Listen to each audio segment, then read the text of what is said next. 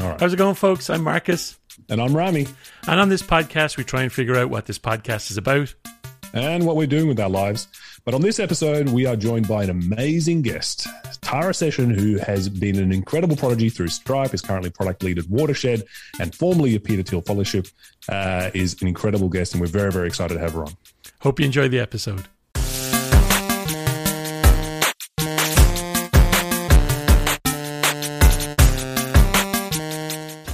I mean, I think people are loving the bands. I think I wasn't expecting people to be enjoying the bands as much as they are. Like I the told you. And you and me, the episodes where we don't have guests on, Eze's an outlier. Like I'm, you know, I'm in the data as always. I was just looking at it while I was on the toilet before I came down. But um, the the ones where the ones where it's just you and me are actually trending better in terms of watch time. So when we've guests on, when we've guests on, we have a higher view count. So our, we get, you know, we're more likely to get a click with a guest on.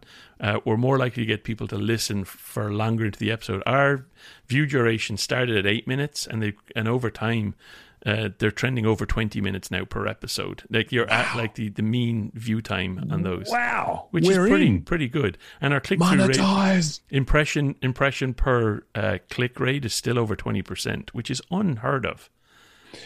I mean, most of it's direct, though, in fairness, though. No? Um, most of it's direct. That's right. I mean, we've got we've got a eh, we got a crew of people now. We've got some real subscribers. There's some real people on there who don't know who we are. Who don't know who we are. This is I love I love that there's a word for this paras not parasitic pato. There's a asymmetric relationship. Yeah, Whoever you are who are listening to us right now, we love and appreciate you. Please reach out. and we don't kind of get it, but it's Send amazing. us we have no Can idea why, you- but we love it. How Carla's sending us the email saying that we're 19th tech podcast in Ireland. I at first I kind of scoffed at it, and it's put a real spring in my step all week. Yeah. Yeah. It's We're- unbelievable. We're gonna lead with it. Are you kidding? That's that's the number one headline. That's the position. I put it. You saw that. I pasted it all over Twitter. I sent it to our guest tonight to be like, just so you Yeah. know, we're a big Yeah. deal. Yeah, that's my opening spiel to Tara. Hey, listen, how does it feel? It just goes on, to show, on though. the Apple on the Apple podcast platform in Ireland in the tech vertical, cranking. We must have some Irish listeners beyond my mates, though, unless they've like, unless it's like mates of theirs. But like, the numbers don't add up in terms of it's not just that WhatsApp group and my parents watching it that would account for the numbers we get on Anchor. So I, I- imagine it starts with hang on, there's a cluster of Irish listeners. Let's Start push it to some to Irish, people. audience. yeah, Right. And then you get Yeah. a bit more traction that way. Yeah. It- of, of the ways you can segment, that would be the way that's funny. you'd, pu- you'd push discovery, right? Yeah, we're still Let's- mostly let's- US though. We're still mostly US listeners. let's uh, let's do that to some like let's find a niche group in I don't know Kazakhstan. hmm Let's find just some friends of ours from LBS and think- just target a subgroup and see if we can get to number one We w- in a small, doubly landlocked nation. Macedonia. No, yeah, I think so. I, I I want you. Do you want to be smart about it and target a something that advertisers would like? A group of people advertisers would like to would like to. No, No, no, no, no, no, no, no, mate. You've got to go against the trends. You've got to go to where the money is not now. where's there no in the money? future. I think we're Yeah. there with Ireland. I think we might be there. we might be. We might be onto a winner. So I got some very positive. I got the only piece, the first piece, Yeah. first piece of positive feedback from unsolicited. Yeah, I, I sent it to you the text the Yeah. text this morning. Uh, so a former colleague who was in my team sends me text out of the blue. Haven't worked with him in over a year. Loving the podcast. It's like having a weekly one-on-one, yeah, hundred percent. yeah. Because we used to have one-on-ones together, hundred and percent. Hundred percent was the hundred percent that was. in The the- hundred percent. And I thought to myself, that's it. That's all I'm known for. That's I'm stuck. Well, Hundred percent. I don't think. I think I just brought it to your attention. I don't think people have been saying that behind behind your back for ages. I'm sure. I'm just the one who told you about it. And the ice cream on your chin. These are the things that true mates tell each other. You know, the No things one- that no blindside has you. talked about the ice cream. Uh, I uh, I don't believe people talk about me behind my back, man. That's outrageous. Either way, this piece of feedback has been uh, a spring in my step. Yeah. No, it's nice. It's nice to think people Yeah. listen to it and stuff. And you know, Cheers, man. cheers, pal. I told you that uh, when it got announced at my, I'm now going open at work. Yeah. Not like open, but Yeah, you're um, out.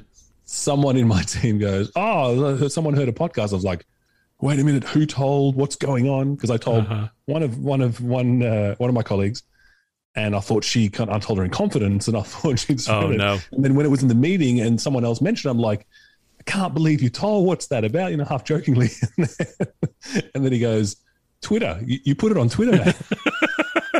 You know, Twitter's not a secret. Yeah, Yeah, right, It's pretty right, much shouting Yeah, it into an empty room. Yeah, Didn't quite hide from that. Yeah. Anyway, so now now I'm like, yeah, it's a hobby. That's what we're doing. yeah, Other people are baking. Yeah. We're, we're doing this. yeah.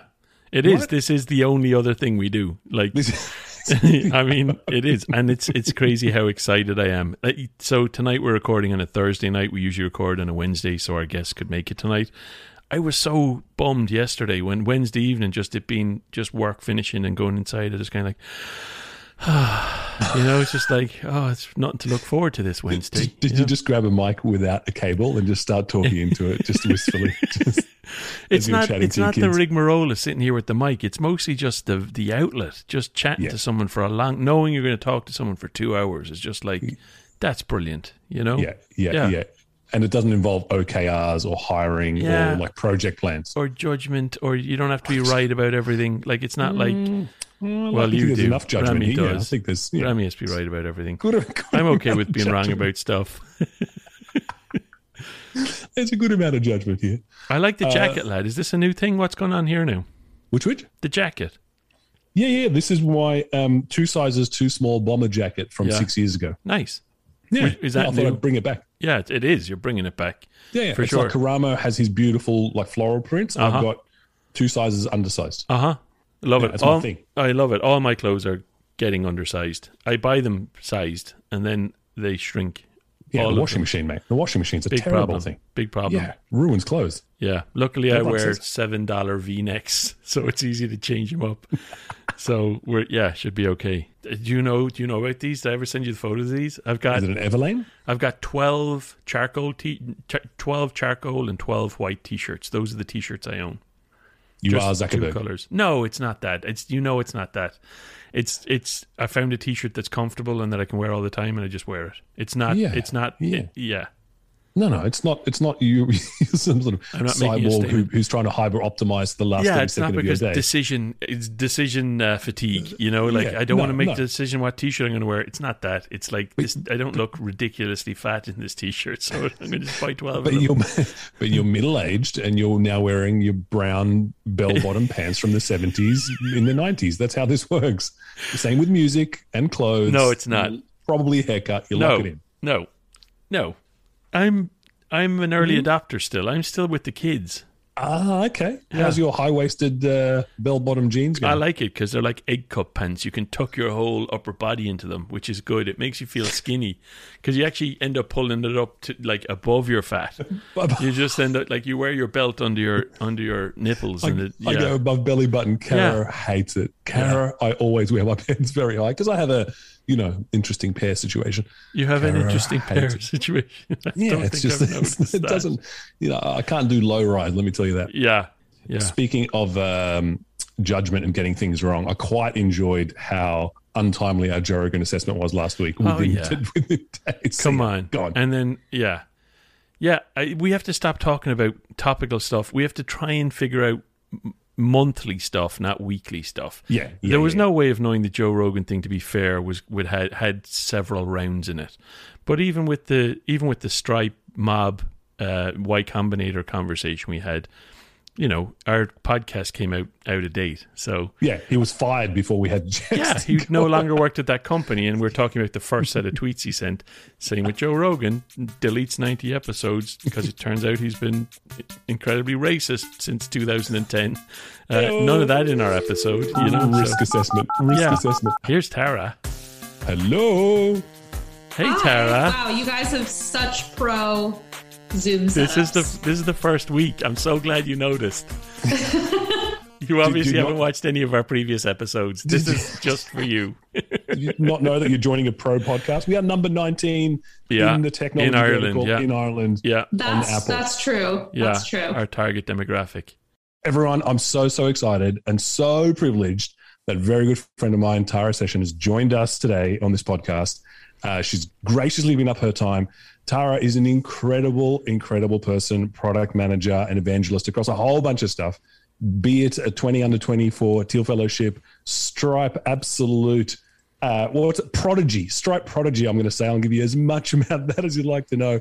Uh, carbon evangelist, now working as head of product at an incredible carb, software carbon company.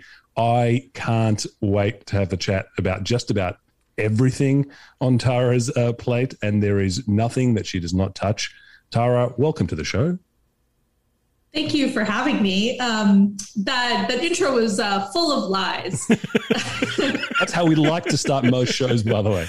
We spend Yeah, the rest yeah. of the episode trying to clear up any where there might be any truth in any of that. That's probably that's kind of our yeah. That's how we do this.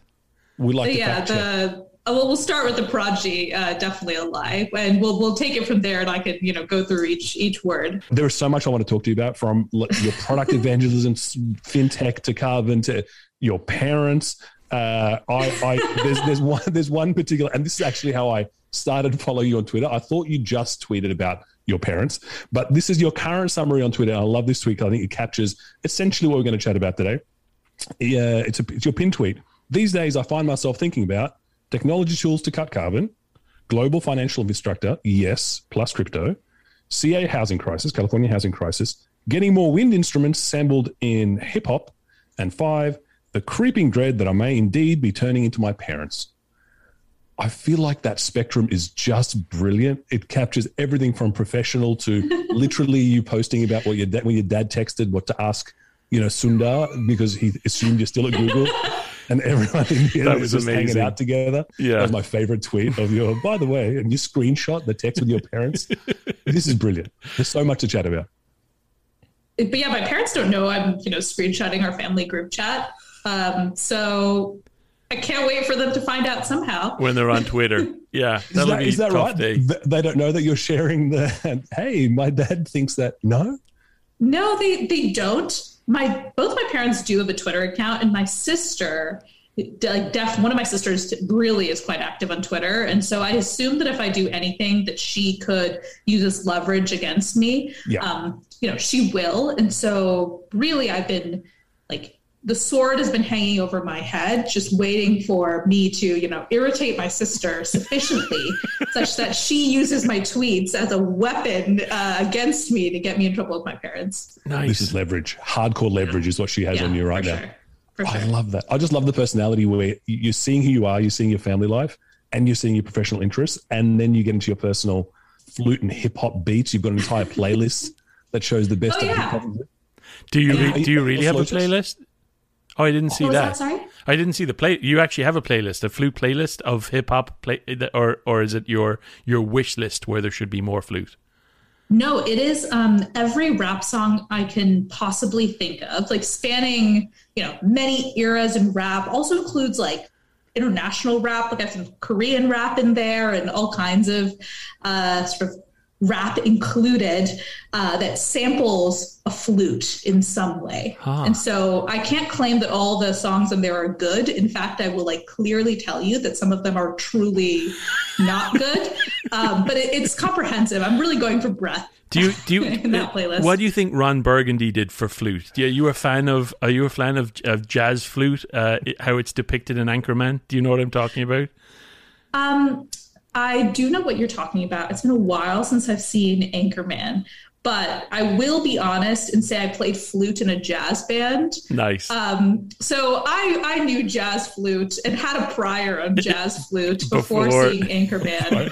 yeah, yeah. Love it. Do you, Also- so your list is it something we can link? Is this something that's public that we can link in the description for yeah. people who want to? sure. Amazing, amazing. We're about to send that list into a stratospheric yeah. view listenership. Get ready for done. Ireland. Here we go. You're going to be able to monetize that list before tomorrow. You'll see. Oh, I'm so excited. Also, just as an aside, you mentioned like Korean hip hop and jazz and the whole thing. I don't know if I told you, Max. One of the reasons Tara couldn't make it last week because she started taking Korean lessons on Wednesday night. Oh, just of to like course. add to the list of multi, you know, polyglot style virtue. Korean on a Wednesday. Tell me about how we got to Korean on a Wednesday night.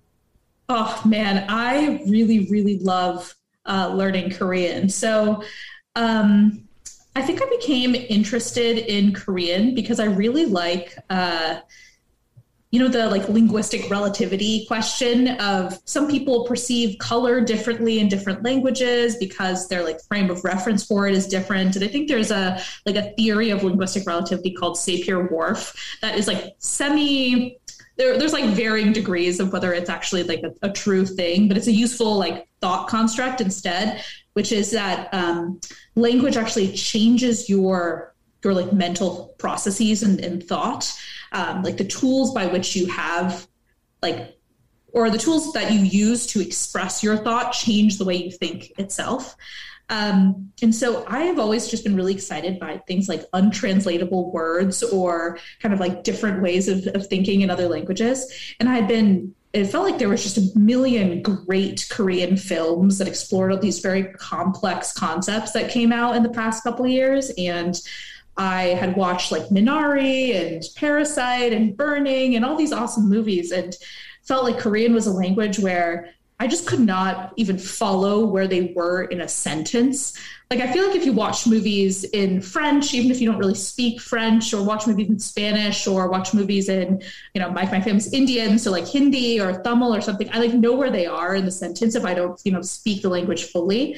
Um, and Korean was a language where I would watch the film and I was like, I have no idea where they even are in the sentence. The subtitles are completely disconnected from like their actions and facial expressions.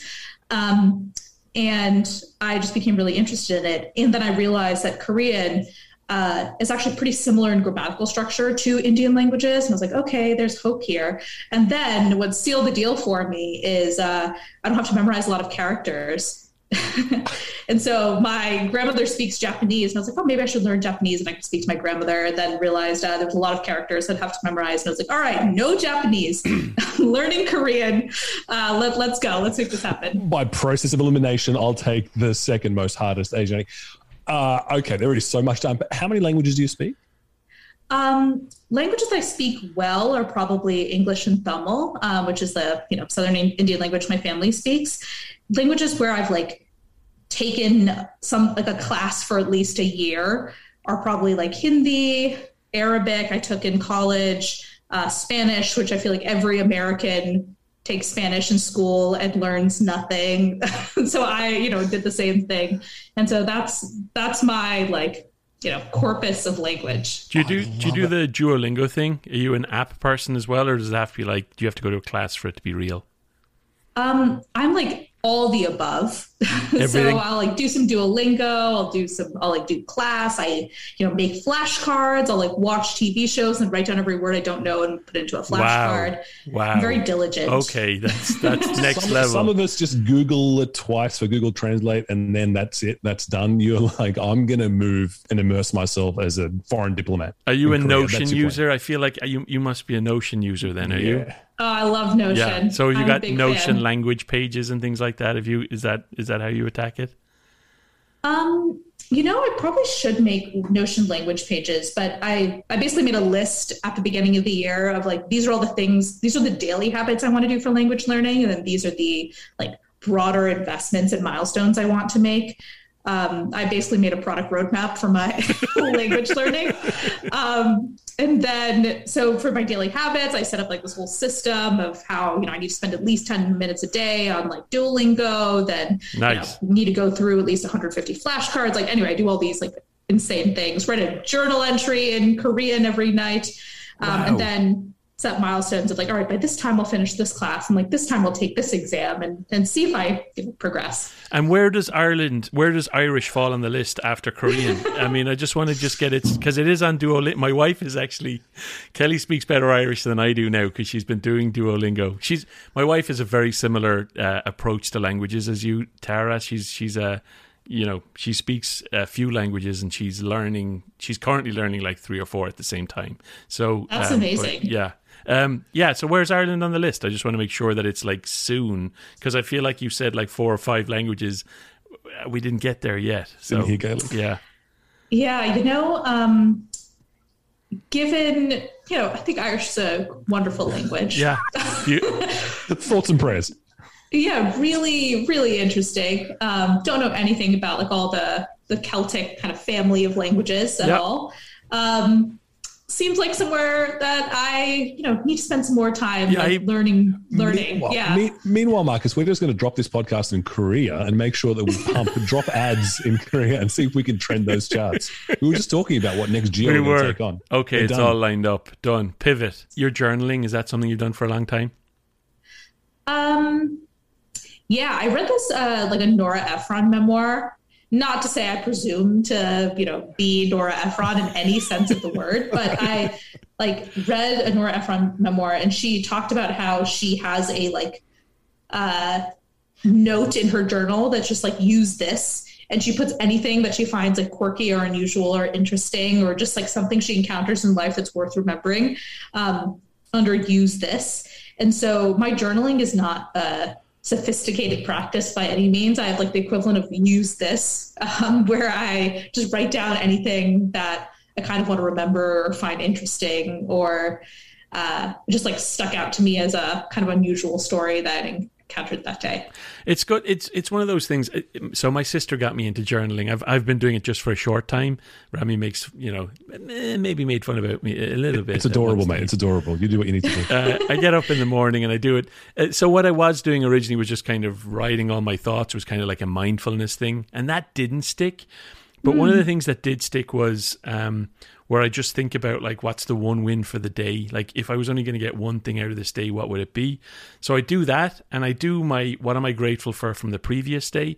And what I found that it does is, uh, as all of our lives are flying by, and I got a couple of small kids, and just things seem to be happening so fast, it helps me remember more of the days um, which is interesting. Just just by documenting the one good thing that happened, or the bad thing, you know, like is in one of them was my daughter fell and had a, a big fall, and I was kind of grateful that she was okay after it. But uh, it that's one of the things I think. Um, I wasn't expecting to get so much value out of journaling. I think that it was something I'd maybe dismissed a bit, and I don't know. I'd recommend anyone to try it, Rami. So I mean- yeah, I do journal, mate. I upload photos of my kids in that Tinybeans app It's not- every day, like not a the same, religion. though. It's exactly it's exactly the same. It's like people who say sitting in the bathroom for twenty minutes isn't like meditation. It's the same principle. You're taking time out. You're just focusing in your own thoughts. You're doing your, that. I meditate every day, twenty minutes, just Yeah. in a special room. Yeah, and it helps you remember every day. That that's and I know you do because you text me during my meditations while you're meditating, and that's just disturbing for everyone. Yeah. Okay. Hey Tara, you, anyone who drops names makes me go, "Oh my goodness!" They have a sense of history and people and biography. Do you have any with a history, present or past, that people that you think are idols or you looked up to or role models? Maybe idols is too strong. Um, I do, but I don't want to get canceled. So I'll say this with the like. No, no, it's, already done. Don't worry, It's Joe Joe done. Rogan. Oh no. it's, it's done. We're going to send them one of these headsets. I'll say I'll say this with the caveat that like obviously I don't approve of everything anyone does, and I'll like, you know, say that I really admire somebody and like really specifically mean this dimension. And I'm sure it's like something will come out about them having you know done something awful, but uh, yeah, I'll speak very specifically to the part that I admire. Um, I Wait, wait, really wait. like. Marcus, can you guess who this is? Peter Thiel. No, I'm trying to think of someone controversial who, who. Uh, I'm assuming Mussolini. I'm going No. hard. I think it's like it's I the think H it might- or it's Mussolini. it's It's, going to be someone. someone in tech, though. Wait, let us You think? guess just a little bit more. no, it's in the arts. It's in the arts. Uh, in the arts. Okay, I reckon, I reckon it's it's Tupac. I do love Tupac, but not enough I don't flute. think this is- Hardly any flute in Tupac. Okay. Yeah, okay.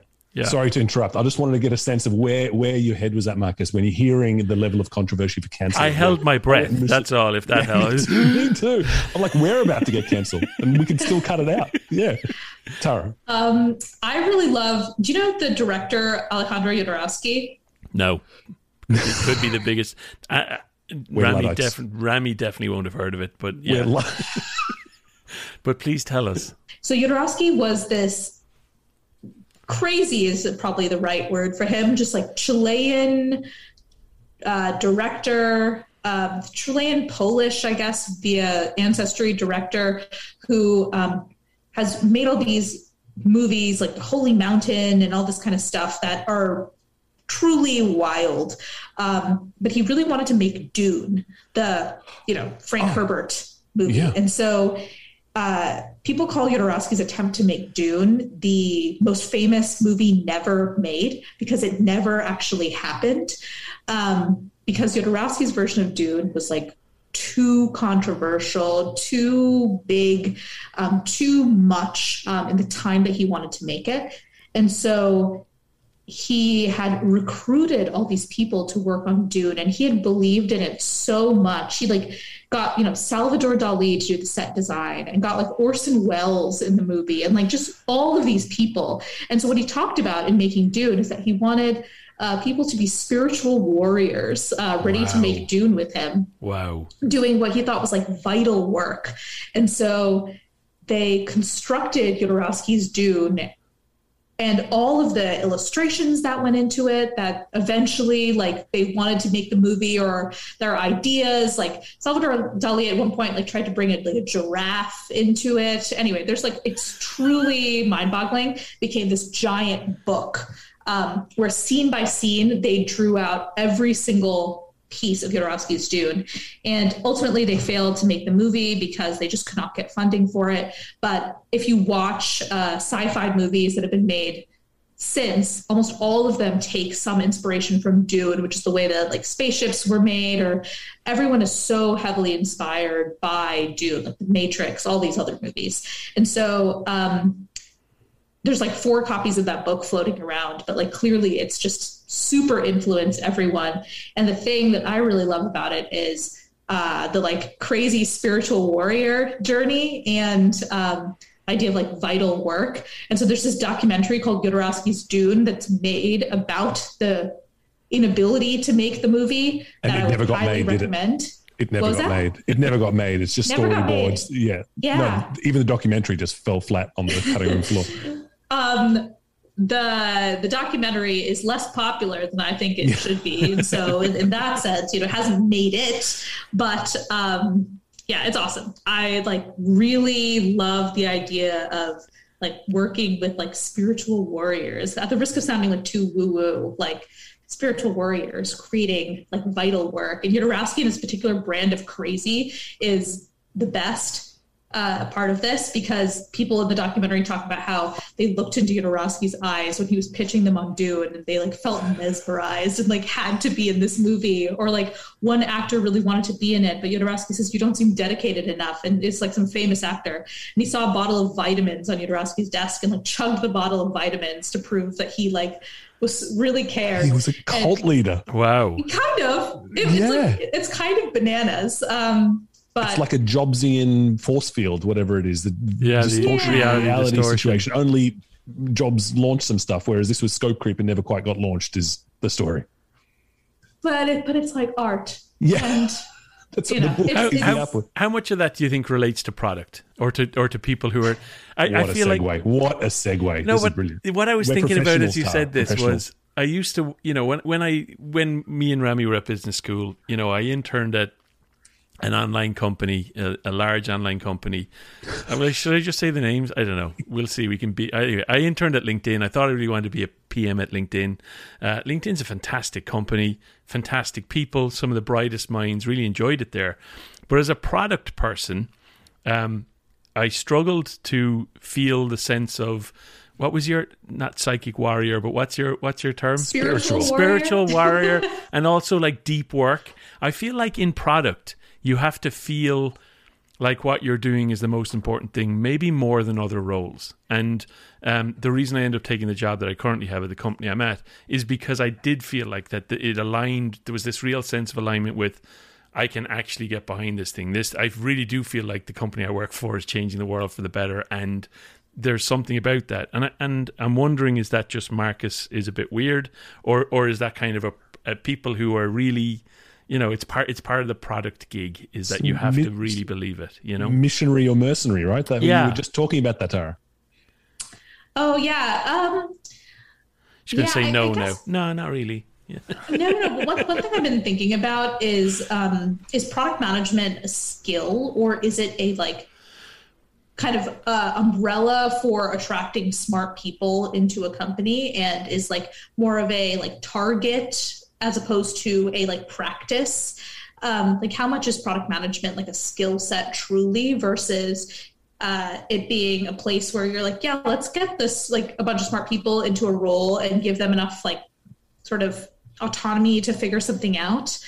Um, and to, to your the reason I, I mentioned that Marcus, to your, to your point, is I think some folks are very enamored by the craft of product management and actually don't need that same like deep connection to the specific mission of the company because they they care a little bit more about like the craft right. of it. And so the relative weighting of the mission actually is second to the you know yeah I, I enjoy like this craft and this type of work um, so I, I actually don't think every product person necessarily is like deeply passionate about the domain in which they work. Oftentimes it's a, oh, I really enjoy like being a product manager Right. and doing this type of thing. And actually, Right. can actually swap in a lot of different industries or whatever have you Mhm. um, into that into it. And I would enjoy it just as much because I enjoy craft. Yeah. Like this is the type of PM who's like very passionate also about talking about like why, you know, all showers are like different and how you would fix showers, like that type of that type of person. Well, that type of PM.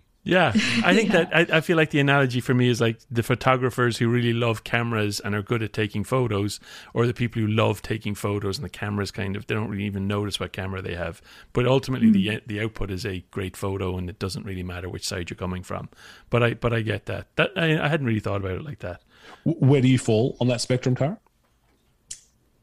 I don't know. Um, I'm, I'm trying to figure that out. Like that's a that's an open question for me. I think um, there are certainly parts of like the craft that I really enjoy, or like the day to day parts that I really enjoy. Um, like to the photographer analogy, like I'll there's like parts of the camera that I really care about, and like feel like there's a lot of I enjoy that like attention to detail and kind of that like fastening on to that stuff. Um, but I've also been like very deliberate about the domains I've picked and uh, find myself like always only only really able to do my best work if I can somehow be like attracted to a problem in a specific way and want to immerse myself in it and want to you know run at 100 miles an hour to like slurp up all the information I need to try to be successful.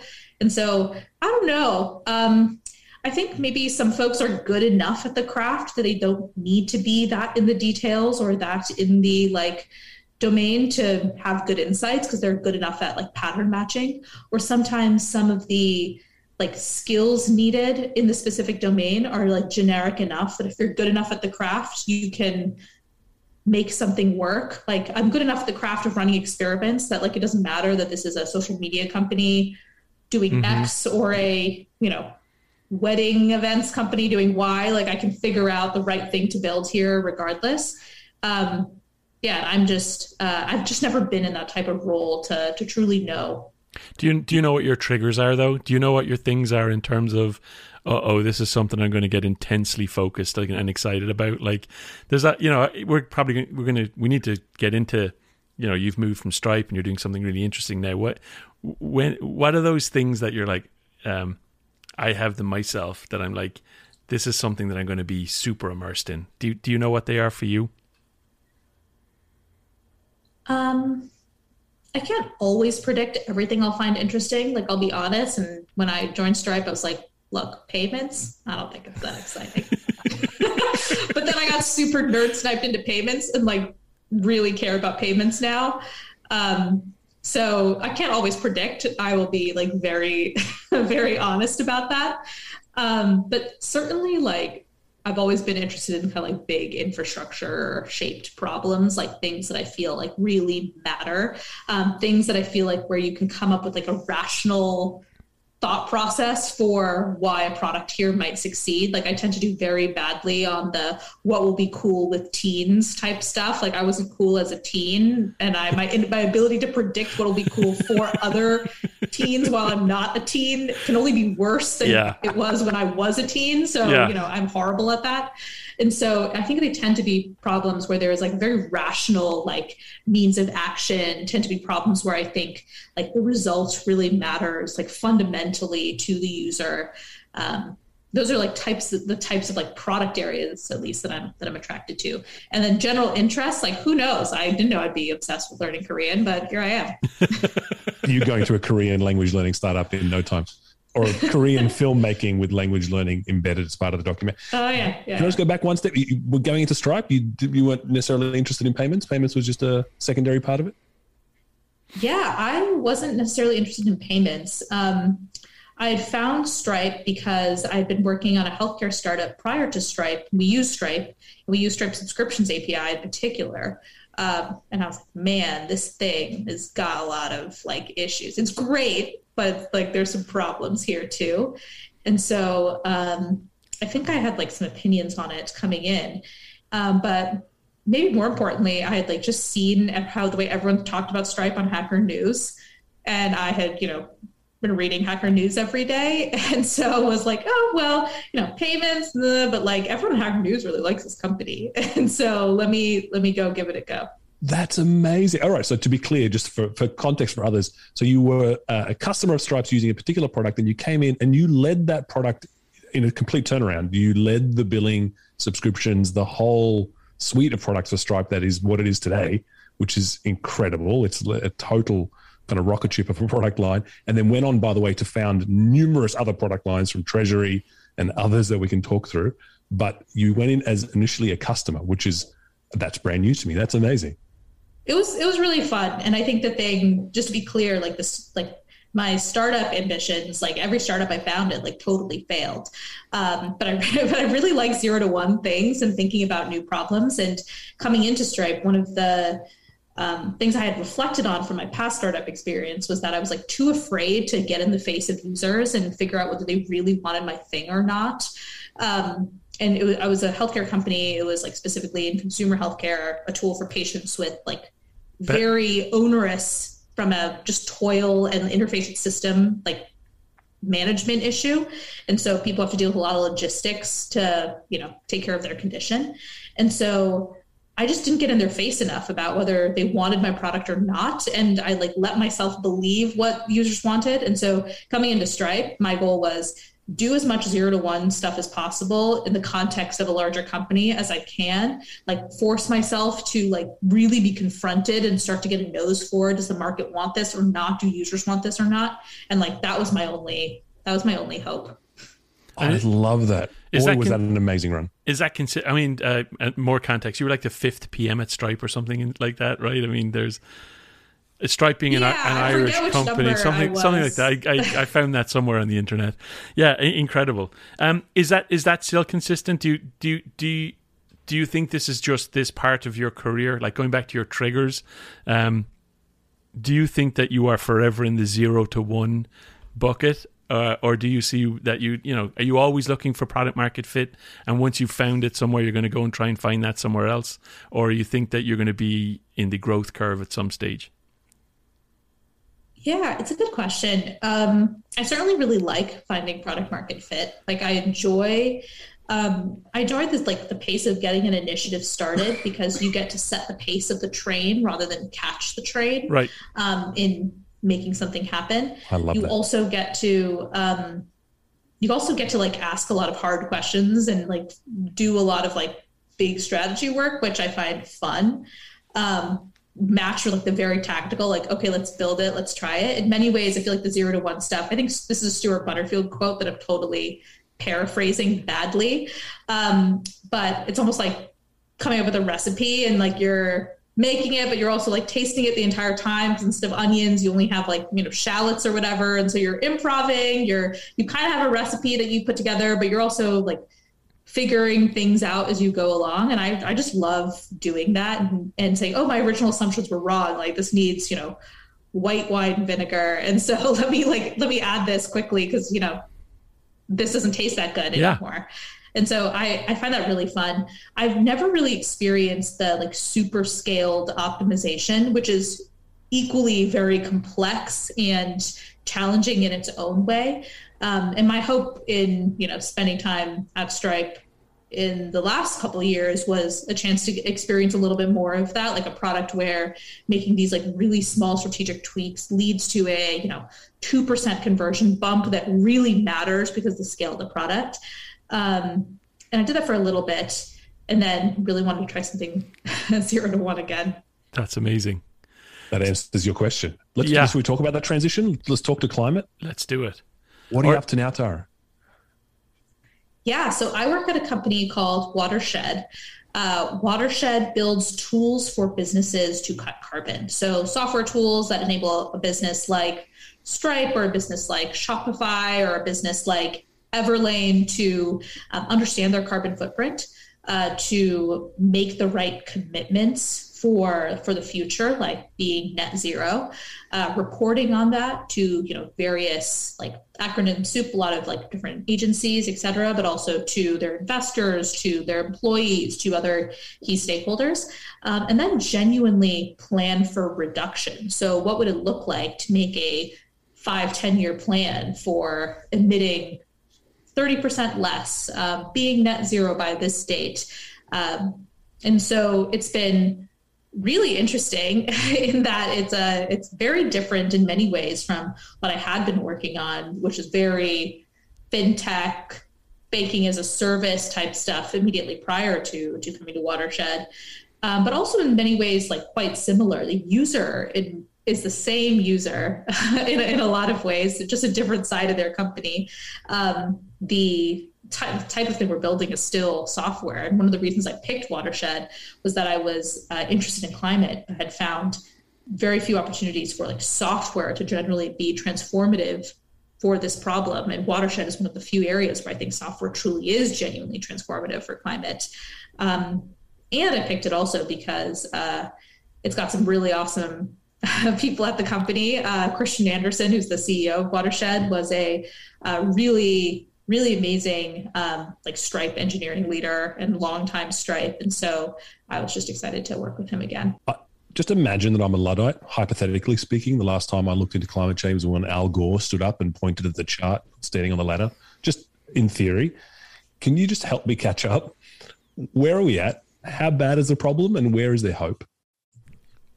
yeah there's um, many folks much more sort of eloquent than me have kind of framed up this problem and, and described it and i think the the framing that was most useful to me as I was getting started with this is actually Nan Ransohoff, um, who runs Stripe Climate. She did this really nice, like, frame up of what is the problem here? Like, what do we need to make happen? And what are levers to, like, make these things happen? Um, she has, like, a site for this. I will, like, find it and, and send you all the links. I think it's a great The link yeah, below. it's a great the- yeah. read. The ultimate goal here from a climate problem perspective is actually limiting our temperature increase to 1.5 degrees Celsius. And doing so is about 80% a game of reduction. So, how do we reduce the amount of carbon that we emit? And 20% a game of um, removal. So, how do we get rid of a bunch of carbon that we already have? And so, the removal market is really interesting. The removal problem is very interesting. There's a lot of like very nascent companies in this space. There's a lot of like, you know, science and research that needs to be done to continue to explore different methodologies for this or improve on existing ones.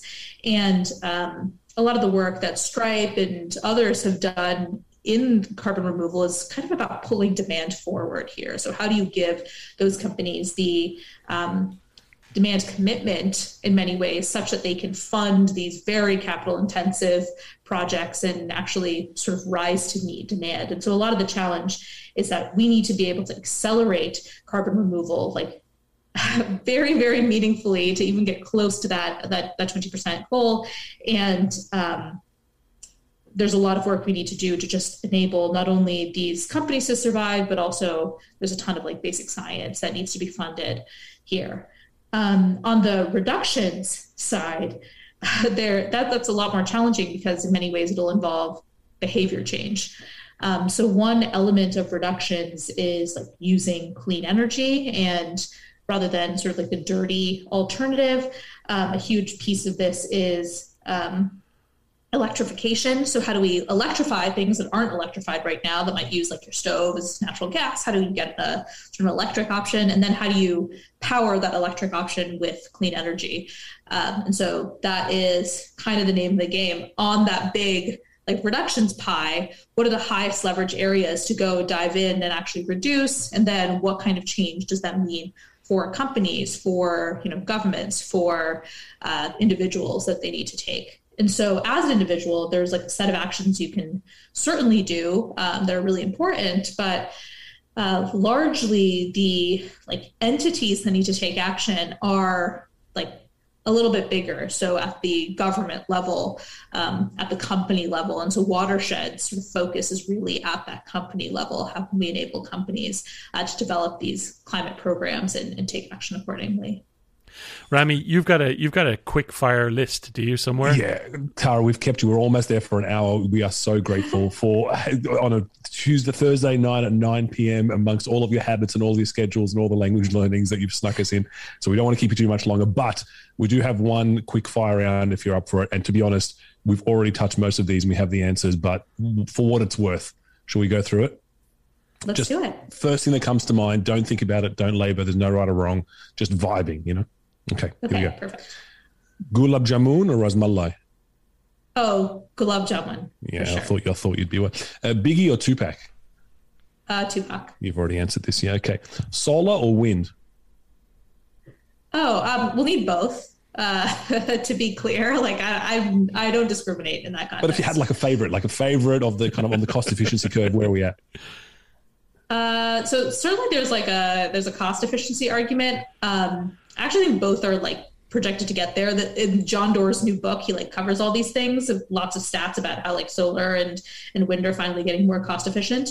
Um, but I'll say wind because I think it's really cool that Hawaii is doing all of this work to like power Hawaii via clean energy and like seeing all those uh, wind turbines as these like physical signs of it is, is pretty awesome. Okay, sold, sold. Uh, double bass or saxophone? Oh, saxophone. Okay, all right. Uh, Cody Rigsby or Alex Toussaint? uh, Alex Toussaint, be- because he has like a very DMX heavy ride. Um, I don't know if you like DMX. Yeah, you a know, DMX love fan? DMX.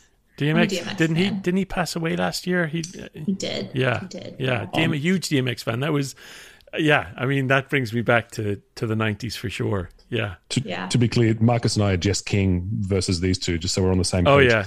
Just Uh, you've well, already- Cody. I've done more rides with You Cody know, than Jess. let me- I'm, 50, I'm 50-50. More rides with, okay, let's Yeah. we're, we're losing track. Uh, zero to one or one to 100? I think you've already answered this. Yeah, I think I, I love zero to one. Yeah, okay, locked in. Uh, John Collison or Patrick Collison? Oh, um, I think they're both great. Visionary Mm, But like, founders. gun Come to the on. head, just Win, you know. Winder, Solar, John or Patrick. Come on. Yeah. oh, That's all right. You don't have to. Wait, your podcast is ni- number 19 in Ireland. If I answer, if I choose between John and Patrick, what's If you going to get this wrong, yeah, you could destroy our, We're our going- we're viewership. going down. No, Yeah. no, That's no. right between I will O'Shea preserve your O'Brien. rating. That's smart. That's smart. We love all things Ireland. Uh, mission or Pac Heights? Oh, um, the mission. Yeah, okay. Neither is also a very respectable answer. Uh, billing or treasury? Oh, uh, billing. Th- th- these are the Stripe products that Tara I know. Billing and Yeah, treasury. yeah. The, the OG. Okay, very good. Bored apes or CryptoPunks? Neither. I think they're both Boom. nonsensical. Very valid. Both nonsensical. Oh, that's a whole. That's next week's discussion. Uh, watershed or Stripe? Whoa. Um, It's getting real. You don't Ouch. have yeah, answer. these are hard questions. Um, uh, my my current employer is is Watershed. Gotta go. Gotta Yeah, go. the person who's paying who's Yeah. paying the bill. Yeah, I think that Yeah, works out yeah. well. Uh, work from home life or office life? Ooh, tricky one. Um, there's nothing more than I love that I love when like everybody's in the office and you're like really jamming. Um, so I gotta say Yeah, office. yeah. I was I, I was going to go there. Uh, Peter or Elon? Ooh. Either I'll get canceled. It's perfectly acceptable. These are all traps, by the way, just so we're all on the same page. Yeah, yeah. American Pie or literally any other movie ever made? Literally any other movie. ever. Why Yeah, would yeah, it be this was a American flute Pie? reference, just oh, so we're on the flute. same- Oh, flute. This was a, okay. flute, this was a band right. camp flute, flute. Yeah, okay, okay, we're fine. Uh, final and traditional one: uh, Marcus or Rami? It's like a John and Patrick type question. It'd be because we're both popular in Ireland. Banna is a traditional Irish name. yeah. Yeah, yeah. Yeah. That I figured. That is very diplomatic and amazing. Tara, thank you Yeah. so, so much for your time. Nothing else. Amazing to see you and chat with you again. And as more than expected, just a wealth of information across the board. You're a true polyglot. And genuinely, every discussion could lead to another show and a whole other podcast. So, uh, yeah, I, we'd love to have you back on if you're up for it. But, you know, 100%. let's, let- let's see how it turns out in post, and See then you can decide goes. whether you want to join. I want to ask you guys all of the like interesting questions about about yourselves and your lives. I feel like That could be I, the next one for sure. That's the next show. Bring it on. Also, to be clear, you really shouldn't be hosting a show, and it should be number one in Ireland and mainstream Yeah. countries as well. Uh, and we're happy to be like producers or get or just like coffee runners. Marcus can do the editing. I'll Rami whatever will do that I do. nothing to be clear. I'll Just to be fair, from my experience of co-hosting support. with Rami, discussed this. Rami will support. just about turn up. He'll tell me there's a guest. He'll send me their email. I'll be responsible for all the communication with that guest and editing the entire That's not what happened, Tara. That's not what happened. No, Tell him the truth. no, no, that's no. not. That's not what. So you're you saying in the Marcus versus Rami question, I clearly should pick. Yeah, you should go where the money is. You should go where, where the labor is. Totally The intensive. labor, yeah. I'm just, yeah, yeah. Anyway, Unreal. real pleasure. Was very, I was very excited about this podcast, and it was absolutely worth it. Delighted to have met you, Tara. So nice chatting with you guys. Thanks for having me Great on. to see you. huh? Thanks a million. Cheers. Bye. See ya. Bye bye. Wow, Yeah, that flew. That was really quick. she's incredible. Yeah, I mean, L- literally any topic. yeah, Here's a book. Here's a person. Yeah. Here's a quote. yeah. Let me tell you the full synopsis down Yeah. to like as deep as you need to. Come she's on. sharp. She's sharp, and she's very Incredible. much in the zero to one space. You can tell, right? Yeah. She's like, uh, as soon as the problem is solved, next, next. Next.